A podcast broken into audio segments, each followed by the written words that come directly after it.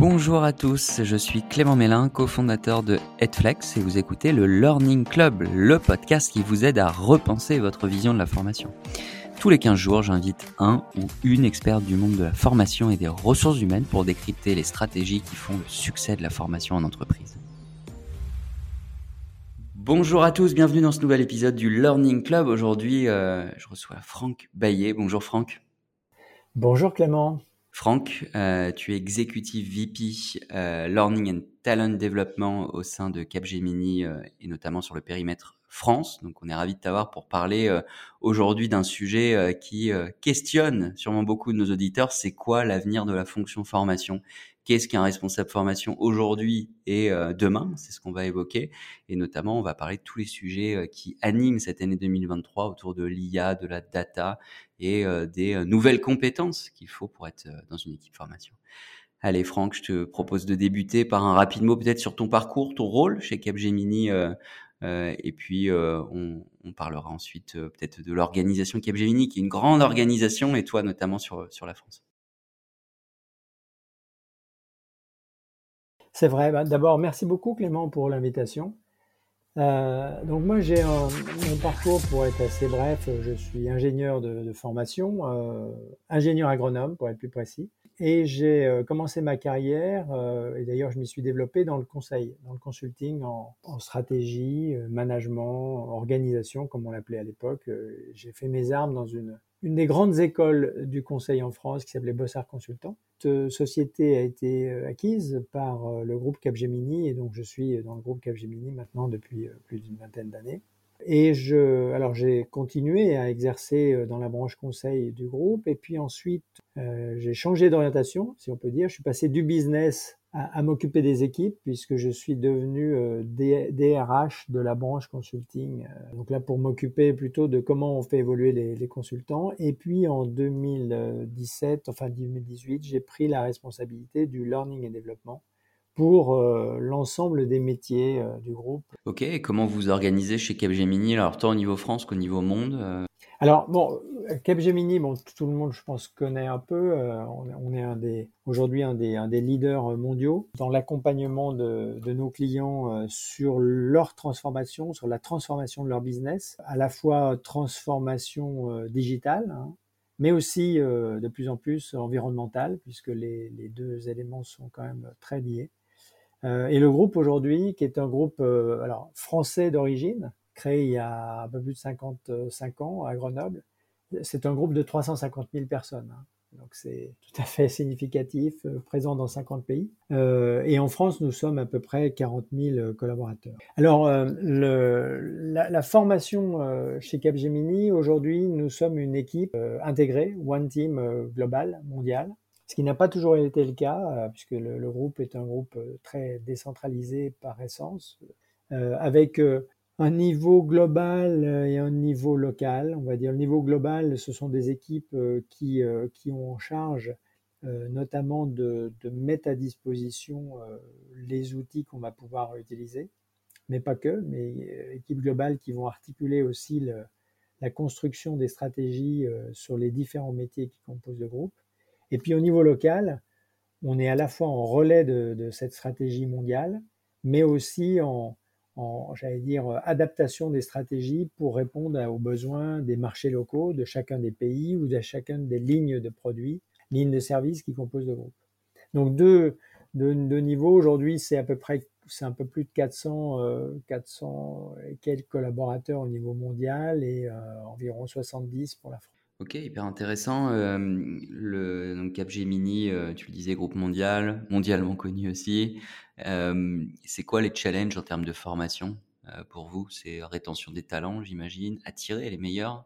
Est-ce que vous avez des challenges oui, absolument. Ben alors, on, est, une entreprise de pur service. Hein. Donc, comme toute entreprise de pur service, on est, on est tributaire finalement de j'allais dire, de, de, de l'ère du temps, c'est-à-dire qu'est-ce qui fait qu'on va pouvoir accrocher, attirer les meilleurs talents, les accrocher, euh, leur permettre de se développer dans les métiers qui sont les nôtres. Donc euh, le, sujet, tu l'as tout à fait bien dit, c'est-à-dire que l'attraction, euh, l'attractivité des meilleurs talents, et on est dans une, dans une guerre des talents qui est mondiale sur, sur nos métiers, hein, du conseil, des systèmes d'information, de la transformation numérique et environnementale, on est vraiment euh, sur une guerre des talents. Et on est aussi dans des métiers extrêmement évolutifs, c'est-à-dire euh, on s'appelle des technologies ou des approches qui sont en renouvellement permanent. Et donc, donc il faut en permanence s'assurer que on apporte ou on donne les moyens à chacun d'avoir les bonnes compétences techniques, technologiques, mais pas que, pour répondre aux besoins des clients. Donc en fait, les, les, challenges sont multiples et ça demande euh, beaucoup d'agilité. Euh, alors, bien sûr, cette, cette agilité euh, est dans les mains des, business lines opérationnels, hein, des gens qui recrutent les équipes et qui les font grandir au sein de leurs équipes projet notamment. Mais, la fonction learning a un rôle absolument clé dans, dans cet édifice pour à la fois apporter des solutions et aussi être un, un agent de, de cette euh, d'accompagnement. Et alors une question euh, que je me pose, on, trouve le temps de se former quand on est chez Capgemini? Parce que j'imagine qu'on est euh, parfois chez le client. Alors c'est une bonne question, mais c'est un vrai challenge. Bien sûr, les, les, les, gens sont chez les clients. alors les, quand on est chez un client sur un projet pour une intervention, il y a toujours un minimum de, de pression et d'engagement autour de ça. Donc bien sûr que le point de départ, c'est de c'est de, dès, le moment où on fait le, staffing, euh, s'assurer qu'on a les bonnes compétences pour répondre aux besoins, mais, mais il est complètement clé de faire en sorte que, notamment si on a les, gens qui sont staffés sur, une durée longue euh, chez un client, qu'ils puissent euh, en permanence se ressourcer, en permanence approfondir leurs connaissances ou en ouvrir d'autres, qui les prépareront à leur prochain challenge, à leur prochain projet, à leur prochain client. Donc ça, c'est un, c'est un challenge très important, permanent. Il faut aussi dans cette, euh, dire, dans cette considération globale euh, prendre en compte le fait que finalement on apprend sous des formes extrêmement variées. Et ça n'a jamais été aussi vrai que maintenant. C'est-à-dire que la formation euh, en mode un peu classique, c'est une des briques, mais une, une des briques seulement. Tout ce qu'on va pouvoir faire en peer-to-peer, en, en, transmission à l'intérieur d'un projet sur une mission, toutes les, tout, comment dire, toutes les, tous les dispositifs qu'on peut mettre en place sont bons à prendre et, sont, euh, et contribuent finalement à cet enjeu de, d'enrichissement permanent euh, et de développement de, de, chacun. On va passer maintenant à, la question que j'avais envie de te poser depuis le début de ce podcast. C'est quoi l'avenir de la fonction formation? Alors, je pose une question très large et après on, on, creusera.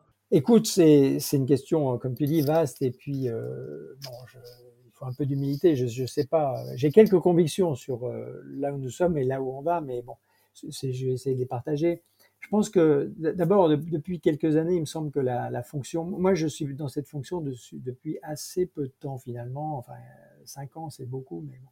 Et j'ai vu une transformation colossale finalement au cours de ces années.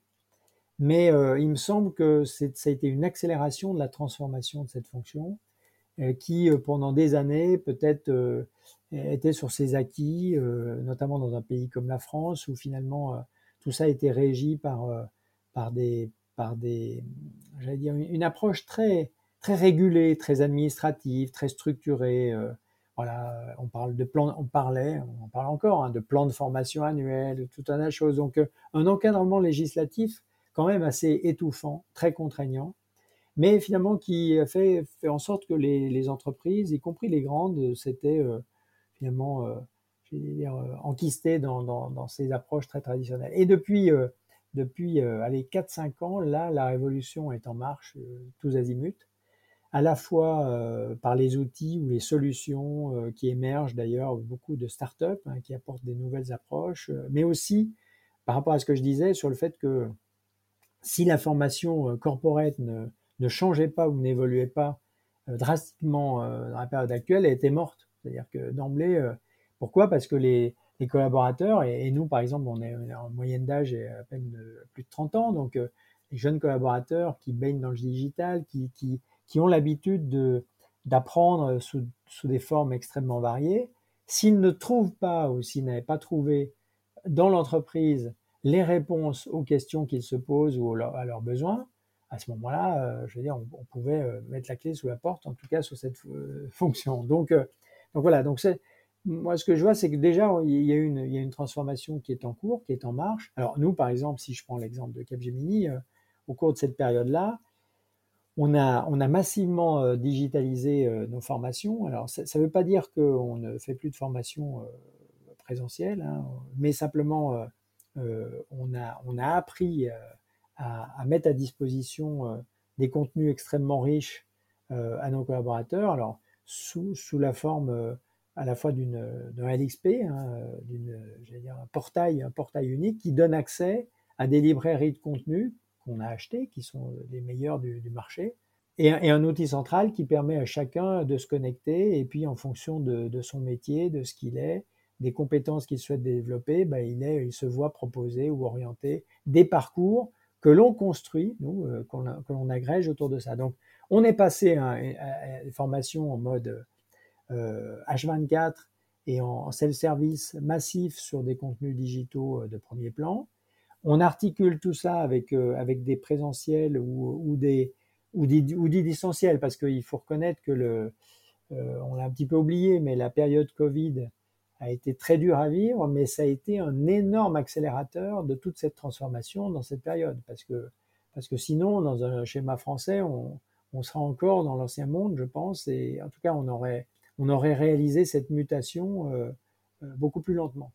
Donc voilà, donc on, est, on est passé dans cette ère-là, beaucoup plus digital, beaucoup plus, euh, on va dire, souple, adapté, adaptative aux besoins de chacun, avec, une offre qui du coup devient extrêmement riche parce que on développe encore quelques contenus internes, mais on fait plutôt de l'agrégation et on fait plutôt de la customisation de certains éléments plutôt que d'aller fabriquer nos éléments nous-mêmes voilà, on, donc on est passé à ça, et puis maintenant, eh bien, on est, euh, percuté par euh, d'autres éléments. L'IA qui, a, fait une irruption euh, massive dans, plein de domaines, y compris dans celui de la formation, et on n'en est qu'au début, de, de, je pense, de, de regarder comment, qu'est-ce qu'on peut en tirer et quels en sont les, use cases les plus, les plus, les plus utiles.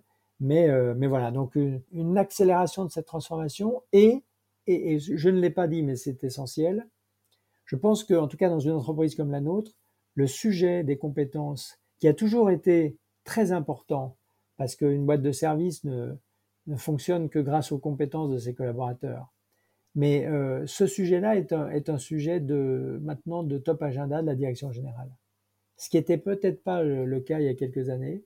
Et euh, alors, ce qui met une, une pression euh, encore plus forte sur les équipes formation, bien évidemment, mais c'est une saine pression parce que, parce que voilà, le sujet et les moyens consentis sont à la hauteur. Ok, dans ce que tu dis, on, voit que le rôle du responsable formation, il, a évolué ou il doit se transformer.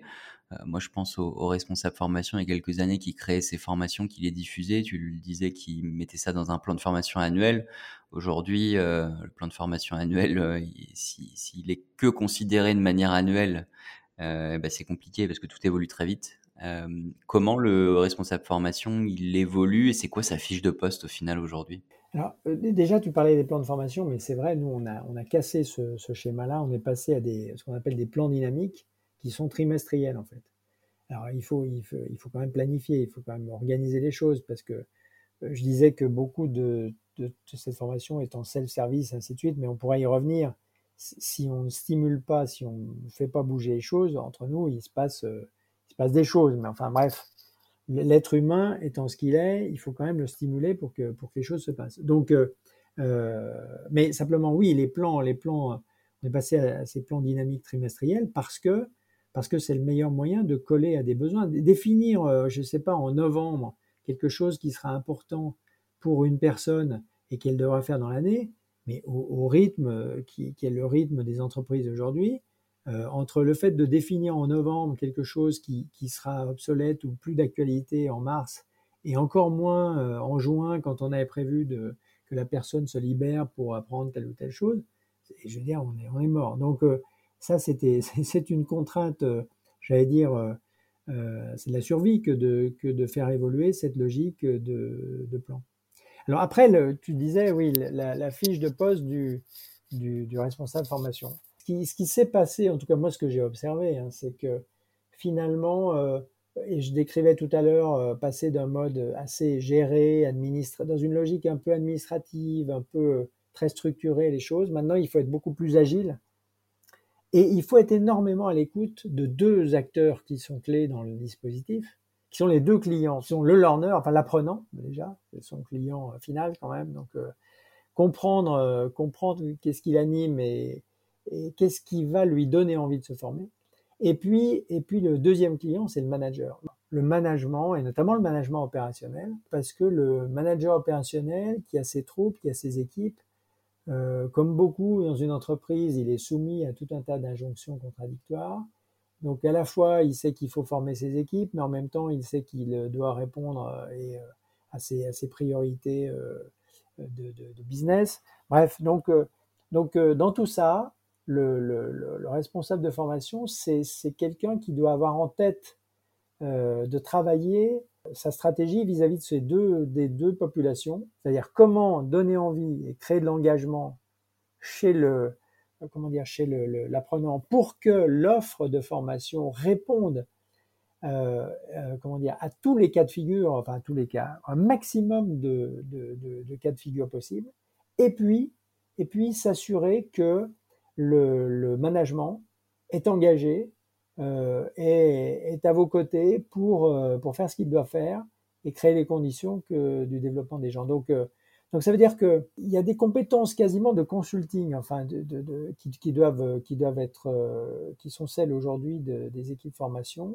à la fois un consultant pour comprendre le besoin, l'articuler, le transformer, et puis aussi pour challenger le consultant au sens challenger quoi. Quand un, manager euh, vous dit qu'il a telle ou telle euh, contrainte et qu'il ne va pas pouvoir faire ceci ou pas cela et que voilà, il faut le challenger. Si euh, d'un côté il dit non mais j'ai tel oui oui j'ai tel objectif, j'ai telle population que je dois upskiller sur tel truc, mais qu'en même temps il n'est pas il, il, ne souhaite pas mettre le budget qui correspond, bah, il faut aller lui dire et il faut le, le secouer parfois un peu fort pour que pour que voilà il se il, aligne euh, ses, contradictions, si j'ose dire. Donc voilà, donc ça, c'est, ça, fait partie des, pour moi, des compétences euh, nouvelles et fortes que, qu'on, doit, qu'on doit retrouver dans, dans les équipes de formation. C'est pas la seule, hein, mais euh, il y en a d'autres. Ouais, et le responsable formation en 2030, je pense qu'il devra être aussi avec ce rôle de, de, de conseil, d'analyse de la data, avec l'IA notamment. On sait qu'on peut aller chercher beaucoup plus vite. Absolument. Ben, je pense que, alors, Là, je parlais du côté euh, euh, consulting pour euh, comprendre les besoins, les challenger, ainsi de suite. Le côté qui est très important et que tu viens de souligner, c'est le data management. C'est-à-dire qu'aujourd'hui, il faut chercher. Ce qui est important, c'est pas de, de, mesurer si on a délivré de la formation. C'est-à-dire que les indicateurs historiques, ils sont toujours vrais. combien de budget, qu'est-ce qu'on le temps passé, le machin, tout ça, c'est toujours vrai. Mais le vrai sujet, c'est quel impact? Quel impact? Euh, Et c'est ça qui va intéresser. Donc, euh, quel, si, on a, si on a investi tel montant pour faire euh, développer tel programme, ainsi de suite, qu'est-ce que ça a eu comme résultat? Et ça, c'est compliqué. Ça, c'est très compliqué à mesurer. Alors, on peut mesurer, avant, on parlait d'évaluation à chaud et à froid de l'impact. Ben, il faut aller au-delà. Donc, Aujourd'hui, avec les, avec les data, ce qu'on peut faire beaucoup plus, c'est de faire de la corrélation, c'est-à-dire de dire, voilà, on va essayer de regarder, euh, on a formé telle, telle équipe, enfin telle population sur tel sujet, euh, sur, sur d'autres paramètres qui concernent cette population, quel en a été l'impact? Dans nos métiers, par exemple, c'est de dire, bon, est-ce que ces gens qui ont été formés, euh, est-ce qu'ils ont été plus euh, comment dire, fidèles à l'entreprise ou pas. C'est-à-dire qu'on les a plus retenus ou pas euh, euh, Est-ce que l'attrition a été plus ou moins élevée? Est-ce qu'ils ont changé de type de job ou de projet suite au fait d'avoir été upskillés sur tel sujet? Est-ce que le, niveau de performance de ces gens-là est, sensible, est, un peu meilleur dans ce qu'on observe sur leur évaluation de performance? Tu vois, donc, on, voit bien que ces questions de mesure d'impact, donc du coup, de compétences en matière de data management, sont des compétences qu'il faut intégrer dans les équipes de, learning. Ok, bah, je suis complètement d'accord avec toi et c'est un vrai sujet.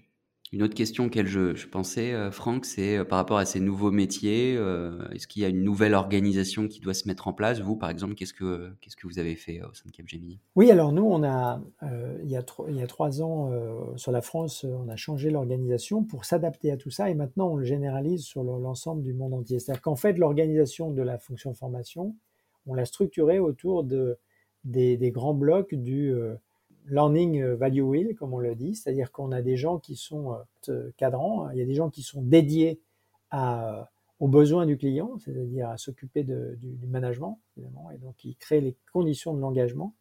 c'est une équipe qui s'appelle Engage, hein, donc avec des compétences qui vont bien autour de ça. On a des gens qui font du, du design de solutions, qui, qui, qui customisent, qui mettent au point les différentes solutions adaptées aux personnes.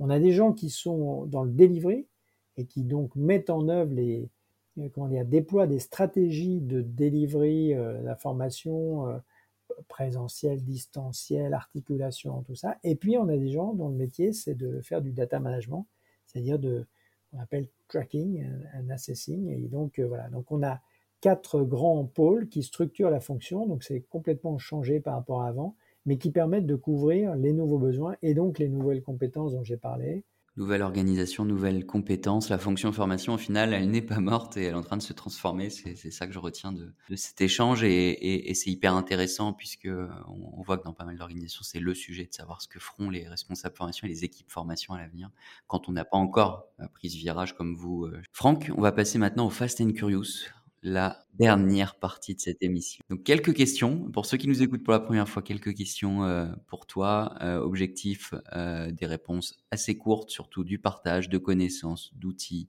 de conseils. et je commence avec la première question. Si tu devais décrire le futur de la formation avec un mot, tu dirais quoi?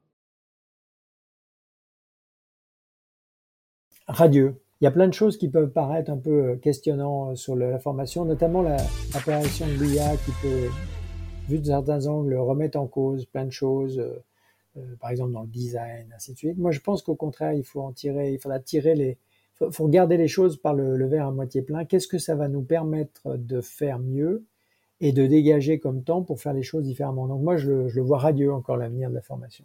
C'est loin d'être fini. Puis le sujet de le sujet de l'apprentissage et du développement, il est sans fin. Eh ben, on espère qu'il sera radieux, en effet, cet avenir. Un outil de formation que tu souhaiterais nous partager? Euh, Oui, peut-être le, nudging, pour parler français. Euh, on, s'est lancé, en tout cas chez Capgemini, on ne le pratiquait pas beaucoup. Euh, et, là, on s'est lancé dans des opérations assez grande ampleur sur des, sur des sujets plutôt autour des soft skills, à travers d'ailleurs avec un partenaire externe, mais qui est une des solutions j'allais dire, importante du marché. C'est encore une fois de, euh, rendre les, contenus de formation attractifs. Hein, donc, j'ai pas parlé des compétences marketing, mais c'est fondamental. Hein, il faut marketer euh, très fort dans ce, dans ce métier. Mais euh, on peut marketer très bien, mais derrière, quelqu'un prend de la formation, c'est-à-dire se forme, mais le la sujet, c'est comment est-ce qu'il met en œuvre, est-ce qu'il met en application un changement, notamment les changements comportementaux. Et là, je trouve que d'avoir des solutions comme le nudging ou le e-doing, enfin, qui vont permettre d'accompagner les gens qui euh, ont développé une connaissance, les accompagner, leur tenir la main, les pousser du coude là, hein, euh, pour qu'ils mettent en œuvre jour après jour, pendant, et donc finalement fa fassent l'apprentissage pendant les semaines qui vont bien pour que la nouvelle pratique qu'ils ont apprise devienne un réflexe. Je trouve que c'est un, c'est pas nouveau, hein, ces trucs-là, mais, mais en tout cas pour nous, c'est quelque chose euh, auquel on s'est attelé et, qu'on essaie de, déployer massivement sur euh, euh, certains soft skills, notamment par exemple le, développement du feedback, qui est quand même absolument clé à la, sur les sujets de transmission. Et en effet, le, le rôle du marketing est important. On en avait parlé en préparant ce podcast euh, de quelles étaient les compétences que doit avoir un responsable formation. Il y avait cette dimension consulting, consultant, et on s'était dit aussi ce, rôle de marketeur au final de, l'offre qui est essentiel pour s'éviter, et tu le disais tout à l'heure, euh, bah, de ne pas trouver le bon contenu, d'aller voir ailleurs, et de, du coup, en tant qu'équipe formation, ne pas avoir réussi sa mission d'apporter le bon contenu aux salariés. Un livre ou un podcast, Franck, que tu nous recommandes? C'est pas dans le domaine euh, professionnel, mais Le monde s'effondre. Alors ça va à l'inverse de tout ce que j'ai dit, de auteur africain qui est des Chinois à Québec, et qui est, qui est un livre magnifique sur, euh, sur à la fois la, transmission, enfin sur les sociétés anciennes en Afrique et qui voient apparaître euh, euh, l'irruption de, des premiers de la colonisation, enfin des tout débuts, et donc c'est comment ces sociétés très très structurées, classiques vont, vont affronter la nouveauté. Donc bon, si on veut faire un petit un, petit lien, il y en a pas, mais avec ce qu'on vit en ce moment sur la formation, voilà, c'est de dire c'est de dire euh, on est bousculé de part en part, mais euh, je crois qu'il ne faut pas perdre euh, voilà, des enseignements, c'est il faut être sûr de ses acquis, de ses certitudes, garder du bon sens et puis, et puis affronter les nouveautés avec, avec optimisme. Ok, qu'est-ce qui fait que tu as envie de te lever chaque matin, Franck? Question un peu plus perso, l'avant-dernière question de ce podcast. Ouais, qu'est-ce qui, bah, je, je, je, je, crois que le métier que je fais aujourd'hui, c'est, un métier passionnant. Il faut, si on l'a pas au début, c'est une passion qu'on, qu'on, qu'on développe assez vite, je trouve, parce qu'elle est très noble, parce que le fait de, de, chaque jour de se poser des questions sur comment on va permettre à un nombre significatif de personnes de continuer de se développer, de progresser, euh, d'avancer dans ce qu'ils font, et ainsi de suite je trouve que c'est un très bon, un très très bon moteur pour se lever le matin euh, sans trop d'efforts. Et une dernière question du coup, euh, Franck, c'est euh, est-ce que tu penses à quelqu'un qui pourrait venir dans le Learning Club nous partager son expérience, son expertise? Bah, alors déjà, le Learning Club, je trouve que c'est, alors c'est super comme initiative. je trouve qu'il y a déjà beaucoup de, tu vas aller chercher tout pas mal d'acteurs de la formation. Non, je dirais pas une personne, mais je dirais pourquoi pas aller chercher des gens dans d'autres périmètres euh, c'est-à-dire parce que le sujet qui nous anime, c'est le sujet encore une fois de du développement, euh, de la transmission, euh, de comment on fait grandir. Et je trouve que il faut peut-être aller aussi de temps en temps sortir des des périmètres des fonctions RH ou des ou des des professionnels de la formation pour aller prendre de l'air frais. Donc là, je t'aide pas beaucoup, je vais pas te donner de nom, mais je trouve que aller chercher des euh, comment dire, sortir, sortir du cadre pour aller, pour aller s'alimenter avec d'autres, d'autres éléments, ça peut être très rafraîchissant. Donc c'est un challenge, c'est une question que je te renvoie et c'est un challenge que je te, que je te pose en conclusion. C'est un challenge que je, je note et, c'est une très bonne idée peut-être pour une saison euh, dédiée à euh, des personnalités qui se sont formées tout au long de leur vie, qui ont évolué, qui ont développé de nouvelles compétences. C'est, c'est une super idée. On va se la noter euh, de côté peut-être pour 2024. Franck, merci pour ces 30 euh, minutes euh, ensemble. C'était passionnant. nos auditeurs en ont appris plus sur l'évolution de la fonction formation. En tout cas, on espère vous avoir apporté pas mal de choses. merci à tous de nous avoir écoutés. Merci Franck. Si on veut te retrouver, c'est sur LinkedIn. Absolument. Et ben voilà, on mettra ton, on mettra ton, profil LinkedIn dans le descriptif du podcast en plus de tout ce que tu nous as partagé. Merci à tous et, et à très bientôt pour un nouvel épisode du Learning Club. Merci beaucoup. Merci d'avoir écouté cet épisode du Learning Club. Je compte sur vous pour noter le podcast et en parler autour de vous. Et n'oubliez pas, si vous avez des besoins en formation digitale et que vous aussi, vous voulez transformer ou repenser votre offre de formation, toute l'équipe Edflex est là pour vous aider et vous accompagner. De mon côté, je vous dis à très vite pour un prochain épisode du Learning Club.